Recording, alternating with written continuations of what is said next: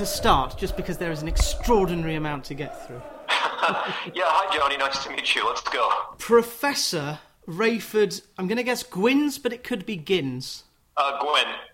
Ah, Gwyn with a, a silent S. Yeah, that's correct. Excellent. Like Jim McGuinn or Roger McGuinn, who are Yeah. the same person. Yeah, exactly. Which I, I know you're a punk rather than a, a Laurel Canyonite, but you have lived in Southern California. Yeah, I did. Um, I kind of see that part of the world as home in many ways, and we lived in San Diego and LA.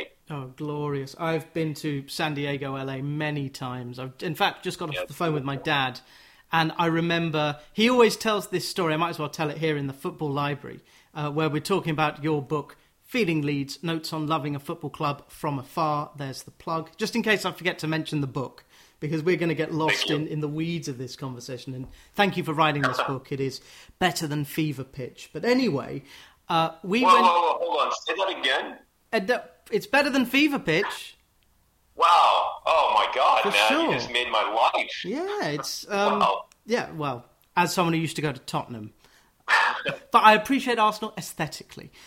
I uh, we went to LA in I think '97 or '98, and we were driving back from San Diego or perhaps Laguna to um, LA to LAX, and we were passing the Hollywood sign, and we drove up, and I said, "Can we go a bit closer because the photo will be better." Dad was schwitzing because we might have missed the check-in, but he drove up, took the picture, ran down, and we got the plane. So there exists a photo of Mum, my brother, and me, I, in front of the Hollywood sign. Did you take a similar photo when you were there? Uh, my, I had a view. I lived in the Hollywood Hills for a while in a termite-infested apartment, and my the little window in my shower, the view was the sign. It was a little Oh. too close for comfort, to be honest with you.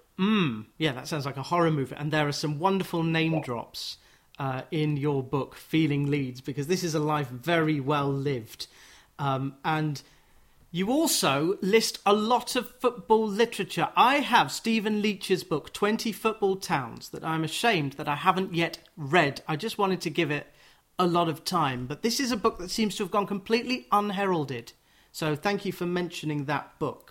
I think it's fantastic. I think the emphasis it places on the importance of space and location and local support is something that many who only watch the game by way of you know iPhones or computers or television just can't appreciate. And uh, that's right. Why I think that book is really important. It's a nice lesson of the importance of location for support. Yes, he goes round, and it's psychogeography, which is my favourite thing to do. Which is so if I were to go to Bloomington, and there may be people from Bloomington listening, we're, we're talking, by the way, uh, this will go out on the 10th. The midterms are on the 8th, and uh, it's the 7th today. So have a nice last day of democracy. Um, enjoy it while Yeah, it I think. I think we lost that a long time ago, actually. And yeah, it's a slow yeah. drip. You're, you're a burning frog being boiled in a pan. It's uh, slowly and Yeah. lethally. Uh, but yes, Indiana University is where you are. You're a professor of cinema and media studies, and we'll talk about your academic book as well uh, in the course of this chat. But there are several books that must be on your shelves and are in the football library. We've got Duncan Hamilton's fantastic Going to the Match, Simon Critchley's book, uh, What We Talk About When We Talk About Football, the late Dave Roberts' 32 programs. Are you aware Dave passed away? No, I I need to know that you said late. Uh, Yeah. Is that recent? Uh, I think a year ago. Uh, very a cancer. Uh, he was ill for a while, but I was lucky to have him in the library and tell him how much I enjoyed his love of Bromley Football Club. I think he loved Bromley even more than you love Leeds. Well, that's really sad to hear. I think his Mm. book's fantastic. Yeah. Uh, played by Alan Davies in the film The Bromley Boys. And uh, Danny Gray. Th- in fact, the day this goes out, uh, November 10, Danny Gray's third little book in his trilogy called The Silence of the Stands comes out. Yeah. I don't know if you've got that on pre order. I, I do actually. Uh, I'm anticipating it. I have to say that his little books on Bloomsbury, they really were the impetus for me to write this book. I, I picked them up when I was in the UK at one point. I devoured them on the flight back home. And I was curious, you know, what's next? I mean, is he going to do more of the same of these little vignettes of kind of lost times? And I'm happy he's doing something different. And in a way, I think we almost, by osmosis, have this kind of shared project of longing and absence, but he's dedicated an entire book to it, where I've just dedicated little parts of mine to it. Yeah, it's the Portuguese word saudade. That seems to be writ large on his books. I, I devoured Black Boots and Football Pinks, his second one, yeah. and I actually wrote a book which I called Saturday 3 p.m. Uh, and I had to lop that title off um, because he because I, I couldn't compete with his. Uh, I think it's it's yeah. just genius, and they are the best kind of football books for the loo yeah. in your for the for the bathroom of a soccer fan to translate. No, that's fine. That's fine. Yeah. I live in Leeds, so it's fine. Just just in case there are American listeners uh, to this, and and I spoke to Jonathan Clegg and Josh Robinson, who are about to put out a book on Messi and Ronaldo, and um, we mentioned the Men in Blazers, and as someone who views Peacock TV, you must love watching Rog and Davo. I'm going to be honest with you. I never have. Um, I always look the other way when it comes to any kind of commentary. I mean, after and before each match, I'm on BBC Radio Leeds, you know, mm listening, and I follow a lot of the different supporter links that come up on my Facebook feed. So I'm reading more, more coming out of the UK than more based in the US, looking at you know the Premier League. Yes, News Now is the place to go, yeah. and we're going to be doing a lot of then and now, which is well, the, book has two strands really: then and now, and the person you've infected with your love for Leeds United, because ultimately. You come off so well in this book because you have succeeded in I say infected, but you you dedicate this to Dec, uh, who has followed yeah. the family religion. Uh, my question is: Isn't he not going to throw away all the video cassettes, or have you told him never to throw them away? Man, I'm a hoarder. You know, this is the danger of collecting records, right? Um, I I can't get rid of stuff, and I think, I hope the record collection, I hope he appreciates it. I mean, he's 11 and he's in a massive Morrissey and Smiths phase right now. So it's like he's getting all of my vinyl. But I think I kind of look at all the Leeds United related materials that I have kind of in the same way that it's, it's sort of family heirlooms. You know, they're much more than objects for me. And I know that whenever I see something, it's like, I've got to make space. He's like, no, Dad, you can't get rid of it. It's important to us. Mm. And I, I, appreciate that a great deal. He, he's kind of inherited my sort of object lust a little bit, I think. Uh, for the last two and a half years, I, I, have always said that the biggest compliment I can give anyone, uh, even better than your books, better than Fever Pitch, and I'm not just saying that because I haven't had Nick Hornby in here, and we're, we're 30 years since the publication of Fever Pitch.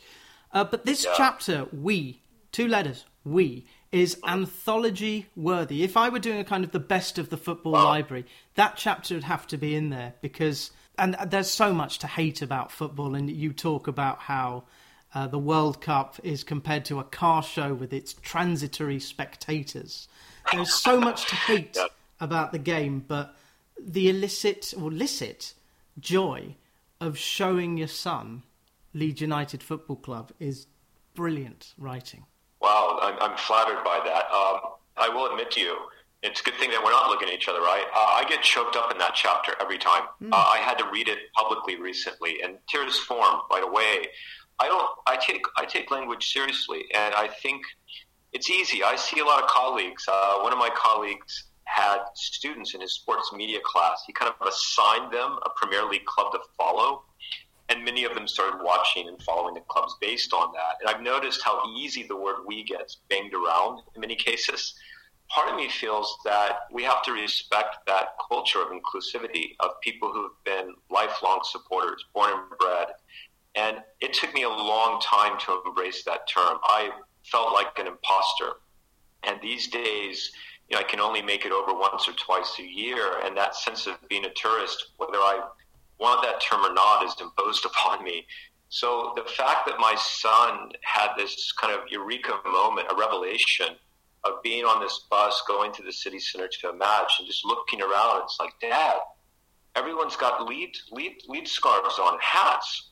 And that was a moment to see him just that Dec saw himself as part of something so much bigger than just the two of us because so much of our support has been very isolated you know, the two of us plus my wife, you know, we just watched the Bournemouth match in our car on Saturday because he had a football tournament. But the we to me is important because I, I want to be supportive of that sense of community. And that's what means so much to me. Having Dec kind of walk down Beeson steps and see himself amongst the fans and to see himself appreciating that and realizing there's a privilege of support there. That's been really important for us. Mm-hmm. So I take that concept in a very serious and earnest way. I don't know if this is too big of a reach, but um, just reminding myself that you you have an AARP card. Your dad was a naval officer, a seaman, Marine Corps. Oh, of course, yes. And at this point, I say thank you for his service. Nothing to, nothing to do with you. You just got moved halfway right. around the world to Japan and then to yeah. the USA. But the armed forces are a kind of family. Religion is a kind of family. Are we seeing in that? And a lot's been written about this, so this isn't new. Uh, football fandom several tribes, one people. It's like the 12 tribes of Israel, except you've got kind of 92 professional tribes, and you're in the Leeds tribe. Minus, yeah, minus, minus the Exodus, yeah. Uh, mm. um, I'm a non believer, and I hate war. I have no interest in the U.S. military whatsoever. Uh, but I, the point you're getting to, though, is I feel like I've chosen my family. And I feel that our taste, what we're into, and again, this is coming out of Hornby in many ways with high fidelity but what we, where we identify and how we identify, I feel to, to me that's more important than family, than place in certain cases. So in a way, I've chosen a community by accident um, in certain cases, and I do think that so much of our cultural interests certainly forms how we see ourselves and what we see ourselves being a part of. You know, I, I see this. This is odd. Every time I go on Facebook, I always read these things about female celebrities. You know, Britney in another string bikini doing these kind of Instagram images and how our fans are so protective. And what speaks to me about that is that so many people put their loyalty, their devotion, their faith, to go back to the religion point, into celebrities. Uh, into music, you know, into bands, uh, into television shows, anime, for instance, or Rick and Morty, let's say, or Marvel. Yeah. Yeah. And I feel that we find culture to be paramount in terms of how we see ourselves and the sort of world that we want to live in. In my case, it's Leeds United. Well, the big cultural event of this festive season is Avatar 2. One, I fell asleep in Avatar 1. It was boring. Uh, and two, I had, a, I had, a friend at college who um, was once photographed in blue paint because he wasn't a fan of Avatar. He was a fan of the Na'vi language that was spoken and made up for that That's film. Funny. And so he he's involved kind of the linguistics area and then got sidetracked and is in all the kind of avatar rights are back in there as well. So everyone has their own little tribe. I'm in the Groucho Marx tribe, although I don't okay. I don't believe that you can that that's a metaphysical conundrum. How can you have a club with yeah. a club that doesn't accept any members and be a member exactly. of that club. But no, I, I, went to Spurs a long time ago. It's not Tottenham Hotspur anymore. Uh, I've been to Watford for 10 years because I've lived here and I was born here. But the club, again, it, it, I, I, love seeing the football club do well because it means the town does well. But we're near had the Harry Potter yep. universe. Where, which is another different tribe, which is a, mess at the moment. Um, but yeah. we're, we're, a hip happening town in Britain. We're, we're not a football town by any means. Um, but I've been to Leeds. I was at Leeds United 1, Watford 6 in 2012. I'm not going to remind you. It's right. probably 10 years to the day. Um, Leeds down to nine men. Warnock showed us his arse. It was a yeah. it was not a good time for, for Leeds United, but uh, to happier days uh, because you fell for them by accident. Do you still have the scarf that your aunt gave? I you? I do. Um, yeah, it's it's my most prized object. I mean, hands down. Yeah, I still have this scarf. It's it's I re- it's in my closet, almost like my little shrine I have in my closet.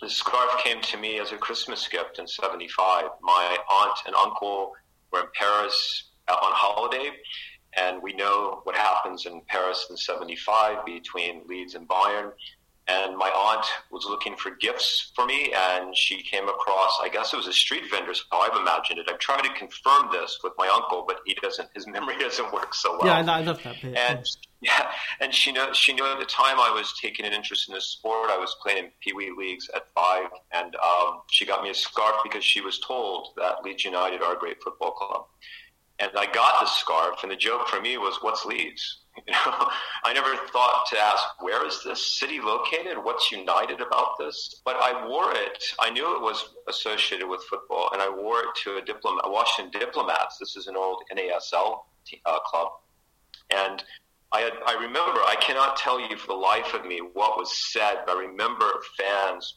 pointing out the scarf and sort of saying things about it, and after that, it sort of went back in the closet. I mean, how on earth could a five year old, six year old, seven year old, you know, going through the late 70s, find anything out about British soccer at the time? It was impossible. There was no way to do it. So that scarf sort of has two life moments for me. It's one, the gift from a loving aunt, and then the rediscovery of it when I started to take a lot more interest in the sport itself. Yeah, which was the late 1980s, which was a fun time to be yeah. a Leeds United fan. The Last Champions of '92. Dave Simpson has written a brilliant book uh, about it. What did you make of Eric Cantona in '92? So, uh, so, he came to us from Sheffield Wednesday, if I yeah. recall correctly. I mean, wow, the technique, the skill. I mean, yes, yes, you know, I do not. I will say I don't think he was that vital for winning the title season. He came on halfway through. We had a good squad in that period, particularly our midfield. Um, you know, you could certainly say let's build for the next season, especially after the Charity Shield against Liverpool. Let's build around this particular player, and then um, you know he left. So that that that moment never really occurred for us. I, I, think so many people look at Man United and said, "Well, that could have been us in many cases," but I think the pockets are much deeper, you know, across the Pennines. So maybe that's not the case. But no, I, I, thought when he was with us, it was a joy to watch him play. Um, I think the vitriol often arises around the comments he made, you know, open bus to all the Leeds fans about I don't know why, but I just love you, and then you know he's gone. So heartbreak, uh, disappointment. Judas is often the yeah. phrase used in that time. No, but I, I did. I really loved watching him play. I will say that back in that period. Well, you had a lot of talent there, uh, and you got Lee Sharpe not long after, in, in a sort of swap deal. Yeah. Eventually. So I think when Sharpe came, much like you know when Ian Rush sort of limped yeah. over uh, us as well you know, there was that moment when maybe if Sharpe was around, if we got him a few years earlier, I never felt he really gelled with the club that well. And you have to, as we're seeing with with the current lot and some of the kids. I, I only need to say Joe Gelhardt, who is maybe Leeds is his final destination, but uh, he might well move to greater greater things. But but Leeds, if if you want a football club where you are respected as a human being and a player and you don't have the aspiration to play in a World Cup finals like Kalvin Phillips does, um, Leeds is a perfect place to be because the history is there. The club has been bought through various different places, but it's still the same Leeds United. There is a common thread between the Leeds that you grew up watching in the 80s and the Leeds of today. So Dec can feel connected as a teenager to how you were as a teenager. Yeah, I know that. Uh, you know, my son's watched a lot of the footage of older players. I mean, you know, here's an 11 year old who speaks about Billy Bremner. I mean, that that blows my mind. You know, who talks about David Batty. You know, these types of names that come together. And I felt that if he's going to use the word we to go back to that, he needs to know a little bit about the club. So I often drop names, and he's like, "Well, who who was that player, Dad? Who was Ian Harte? You know, who's Gary Kelly, Dad? You know, these types of names." And I show him, you know, and it's kind of funny because especially watching footage of David Batty, you know, it's like that's that's a real footballer. You know, these moments of you know that's when they were hard, you know, and no one's falling the ground, clutching their head before they even hit the ground, and it's just I, I like that that you know when you support a club, you're not just supporting a club for the moment whether it's successful or unsuccessful. But there's a rich history that one has to inherit as well and be very aware of. There are kids who just don't know that 15 years ago, uh, in 2007, I, I, had this on a good authority. After Watford went down, it was 2008. Mm-hmm. After Watford went down from the Premier League, we were in the playoffs in 2000. Sorry, I'm not going to remind you what happened in Cardiff. Do you remember? I was waiting for that. No, no, no. That's. I, I just said I wasn't going to do it. But 2008, Watford were playing Hull in the uh, semi-finals of the playoff, and people were so disillusioned that they just didn't go. And this tallied with something that Elton John had said that when Watford were in the FA Cup semi-finals in 1987, there wasn't the same rush for tickets that there was for the final in '84. Success kills you. Mm. You know, on on that topic, I mean, this is something that I've, I've witnessed for a long time now. You know, when we were knocking on the door of the Champions League final, when we had Nike as a sponsor, all of a sudden I'm able to find Leeds tops in like you know football shops in the U.S. That was unheard of in the 80s and 90s. Impossible to do that.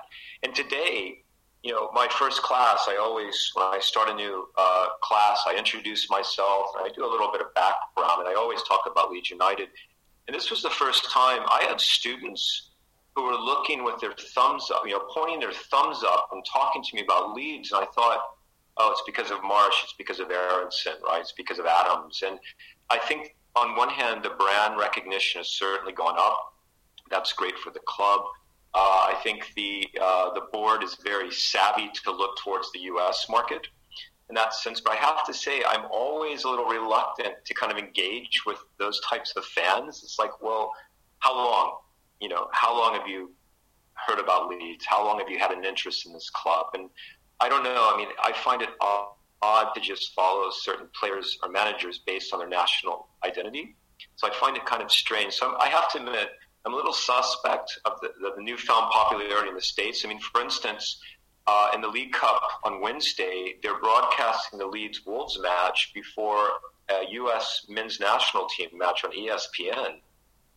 So I, I, it's clear they're trying to really, from the U.S. point of view, kind of grow a bit of a following around Leeds United at the moment. And I think from Leeds' point of view, that brand is picking up a lot of traction, you know, yeah. in this country.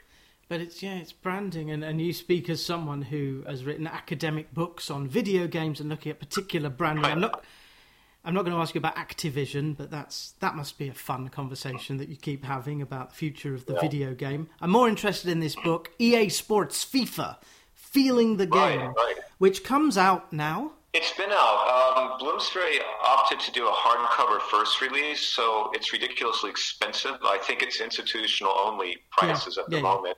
I mean, th- this is a franchise that's been active since what '94, the mid '90s, and I think what struck us, my colleagues uh, Henry Lowood, who's at Stanford, and Carlin Wing, who's at Claremont um, in California, uh, what struck, sorry, Scripps in California.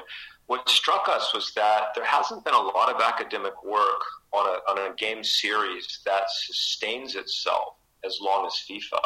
I think you could look at Madden as another mm-hmm. example, mm-hmm. maybe NHL uh, as another example, basketball games. But I think globally, FIFA's probably played more than any of those games. So that was our interest. That this is probably one of the long, long longest standing series of games that has global recognition.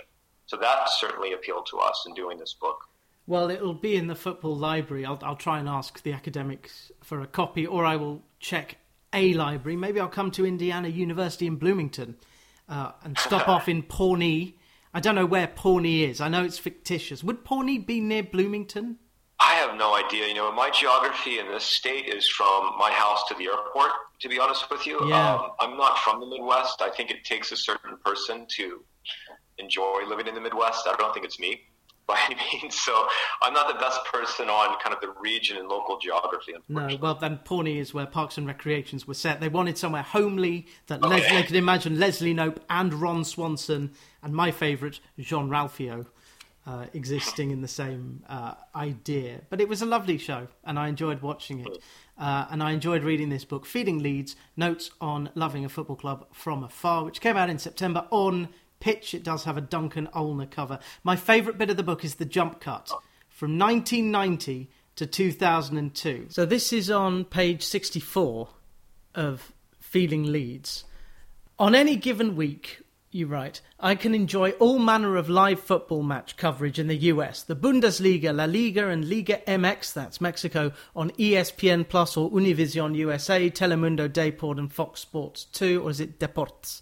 Serie A on Paramount Plus or Fubo TV. The Premier League's on Peacock and Fubo TV. The Copa Libertadores is on Fanatiz USA and beIN Sports, Scottish Premiership matches on Paramount Plus or via specific club channels, and this randomly selected week does not account for other national leagues or lower divisions. Other weeks feature World Cup qualifiers, the Copa del Rey and the African Cup of Nations, or the UEFA Champions League and CONCACAF Champions League fixtures streaming across Paramount Plus, Fubo TV, and Fox Sports 2. The world is one big football stream. Swim at your own risk. There are certain things that have changed in how you consume football. Can you enumerate some of them? Yeah, wow. Um, that's a, that's an exciting question. I know when I was trying to find results pre Premier League, uh, I would have to get out of date, always seem to be out of date, copies of football magazines like Shoot and Match.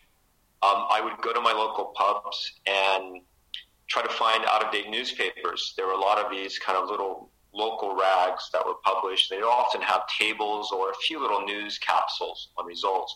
The thing that I still find very, very hilarious is there was a pub called uh, New Scotland Yard in Tampa, and it was owned by Peter Ward, who used to play for Forest before he migrated to the U.S. And we would pay 20 dollars to come in and watch whatever match was selected, and these were being grabbed you know satellite feeds at the time. Sometimes they wouldn't start on time. Sometimes they would cut out halfway through. But what I always laugh at is we would get halftime results, and we would get sort of um, all the results after the match. And when I was doing the book, I thought, wait a minute, how did he do that? You know, how did he do this, say, in 88 and 89 and 90? He was calling a family member back in England and they were feeding the results where he had his pencil or pen out, writing them down. He was the video printer. Yeah, so I mean, it's just it's such a, an, an unusual practice. But I think the thing was, it demonstrates you had a lot of expats in the Tampa area. That that culture of football is so strong. People don't give it up just because they move. You find these sort of vital lifelines. In that case, it's the British or the Irish pub. You know, that's the place you have to go for cultural survival in certain cases. So I found that a lot of my means of extracting information, if you will, was having to have my own routine, you know, to be at the pub no matter what match it was, just so you can talk to people. And then trying to find magazines, um, local newspapers in the U.S. at the time had real no interest in the sport whatsoever. I think it wasn't until the U.S. hosts of the World Cup that things got a little bit better. But I mean, it, it was pretty dire circumstances. I used to call, call the actual club shop to get results. I mean, I always imagine this this person on the other end, you know, who's like filling orders or stocking T-shirts, gets this call from an American. Seems like on Wednesdays, you know, what was the latest result? What was the League Cup result? And that's the only way we could do it. I mean, it was really whenever I would see any supporter with a top on, uh, regardless of the team, I would want to strike up conversation just to see what little bits and pieces of news they might have. So they were really slim and desperate times. And I have to say, I think the kids today sure have it easy, right? Oh, you, you betcha. to get a Leeds shirt, you had to write an air-mailed letter and wait just to get the catalogue and then fill in the catalogue order and wait again. So the whole process must have taken months. Now Football is everywhere all the time. You can't switch off from it unless there's a World Cup in a desert yep. in stadia built by slaves. You've got to tell me this damned United story because this is, again, another masterful story. Uh, by the way, both the book by David Peace and the script of the film by Peter Morgan are in the Football Library. I prefer the script oh. to the book. When Damned United came out in the US, I really don't think it had much of an impact. I think, if anything, the crowds that were interested were the ones to watch the main actor, whose sadly his name escapes me right now, for his historical Michael representations. Sheen. Right. Thank you. So uh, Frost Nixon, I think, had a lot of traction. Um, what was interesting, though, of course, you know, I, I, read the book. I was I ordered it from Amazon UK in order to get a copy first, and um, it was playing in New York. I mean, that's the perk of living in New York. You you get so much, right? And my wife and I went to the Upper East, Upper West Side um, to watch it. And what was interesting for me was I was actually kind of like butterflies in the stomach. Um, how often do you get to go and watch anything related, you know, in a cinema for one thing? I brought an old scarf with me, and I insisted we get there early.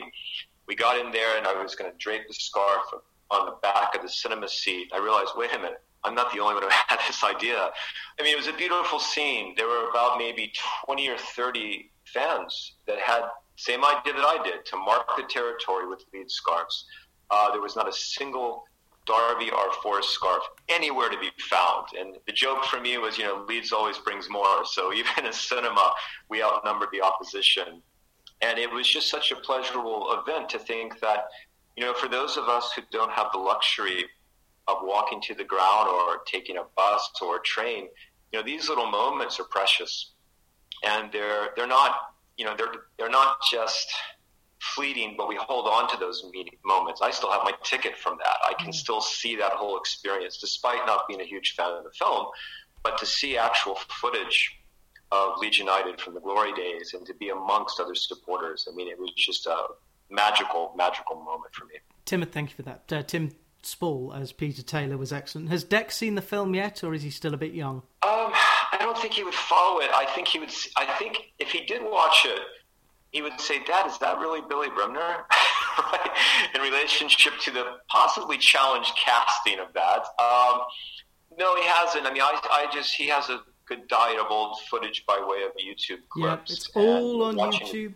including um, a transcript of a video cassette of the 89-90 second division title, which uh, we were mentioning those cassettes earlier. You still have it, even though you've yeah. digitized everything and it's YouTubeable. Yeah, it's shocking it's, I mean, this is what I find so shocking. Going back to the point about how easy it is today, right? So I cannot tell you how many matches I've had to watch on an iPhone uh, on the sideline when my son has a tournament, or I'm watching in my car. I mean, this I just find absolutely amazing. The fact that a lot of video cassette footage that one could have purchased on a video cassette in the 80s, early 90s, all of that's now available on YouTube. You know, so we're really we're really spoiled for choice. I mean, when Dec and I we were over in March um, to watch a match, and we were just over recently for the uh, home match against Arsenal. What was amazing was on the flight.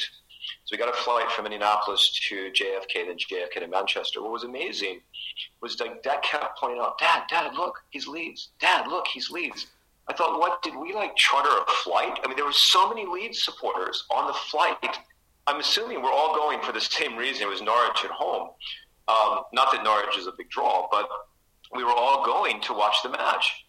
And I mean, even leaving, you know, a few days later back through Manchester, again, Leeds fans on the plane. I thought, wow, you know, the idea of we're everywhere um, certainly feels to be the case these days. Yeah, well, it's it reminded me of uh, just you saying that all the Irish fans of Celtic going over on the ferry to Glasgow. So this is kind right. of a maximal version of it. Uh, we mentioned Danny Gray earlier. There are these vignettes that you mentioned writing yep. LUFC or Leeds United rules on a sandy beach, sticking up stickers in public places, yep. the scrapbook. This is this is what the football library was invented for. These fan um, compiled scrapbooks of matches that you've attended. Uh, is Dec going to do his own? Uh, I think when he gets older, mm. uh, I've been doing it for him a lot, and it's a, it's a real special, you know, a special book for him. He was, I think, his first match he was uh, six, I believe, 2017. He was very young, I think, for his first match, but he stood the entire time and he sang his heart out. I mean, that's what impressed me. We were both very hoarse after that match. The, the scrapbook, I, I, I know it's kind of an outdated practice these days when so much of our life is lived in social media and our images aren't being printed out right. But I wanted him, as he gets older, to have kind of tangible documents. So the practice, I mean, unfortunately, a lot of the tickets we get for matches are by way of our phone, so I have to then print up the, the, the ticket on my phone as well. I wanted him to have markers of time. I wanted him to have little souvenirs of the actual matches he's been at. I always buy a copy of the Yorkshire Evening Post so I can clip out you know, the headlines and some of the reportage of the match we just saw as well. And I have a really special object in that scrapbook where we were at the Doubletree Hotel in Leeds.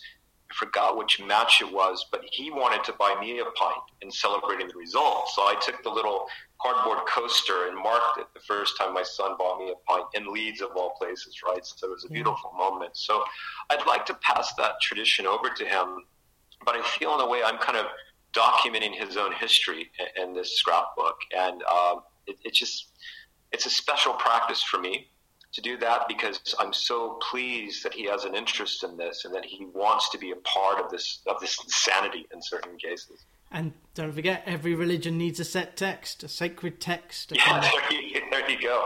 It's our new New Testament. Yeah. And also the, I love the the lead spotting. I love the meet cute with your now friend Ian, uh, all because you were wearing short sleeves and he spotted your yeah, tattoo. Ian Kimbrey is a beekeeper in Santa, in Venice, uh, California, and I was in the Santa Monica market one day. Um, I had these uh, like a sleeveless shirt on after working out, walking through the market, and somebody stops me, and I, I hear, "Is that a Subbuteo tattoo on your arm?" That I have to say, that was a very specific question because I'm quite heavily tattooed, and um, the fact that somebody picked that one out and actually knew the name of it, that impressed me. I mean I could hear he has an English accent, so we I thought off right right away that we're going to start talking about the game. And then I mentioned the, the top is yellow, the shorts and the socks are white, that it's meant to be Leeds United, and that was the moment of recognition. It's like you support Leeds. I said, yeah. He goes, he goes, I do too.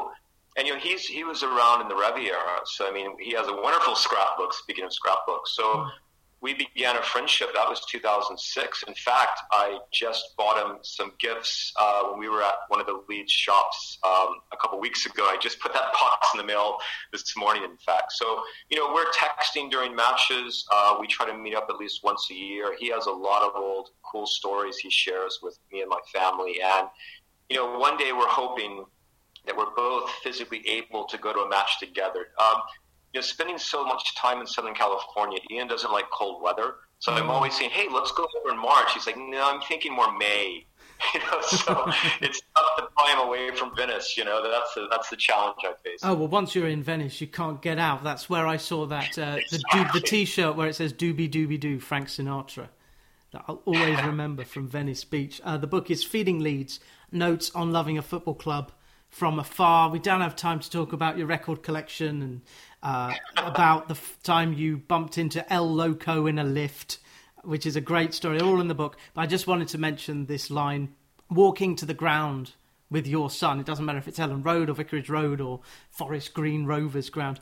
Remarkable in its ordinariness, even the dull stuff about this book, which you say is a cathartic jam session, is remarkable in its ordinariness. And I know Leeds are extraordinary, but may the ordinariness continue uh, for many, many seasons. You're a top tier club in a top tier stadium, and I'm pleased you've sorted yourself out as Mr. Orta, Mr. Radrizzani, and for the moment, the gaffer. Who knows for how much longer because it's crazy. But yes, uh, he's only been there six months or eight months. Don't sack him yet. Who's who's there? Dyche? Yeah. Probably Dyche. Well, yeah, that that name was being touted a lot, and I thought, oh God, no way, no way. I mean, I'd rather let Marsch stay in in terms of not making a desperate move. The... I mean, I, I, was I was a Bielsa follower, so you know tears were just flowing when he was sacked. But I will quickly say. One of the frustrating points with Bielsa is he's such an ideologue. You know, he believes in his philosophy and believes in his system. He wants players to fit. I have really enjoyed the last two matches, at least, seeing Marsch actually make some vital changes, and that's been really refreshing. Ah, well, um, you've got the break for the World Cup. Uh, good luck uh, for the USA against England. Uh, who knows what will happen? But yes, um, thank you very, very much indeed, Ray, and uh, have a good rest of term as well. Yeah, thank you so much, Johnny. I really appreciate all of this, and, and thank you for the incredibly flattering and kind words you've said about. I'll edit it out.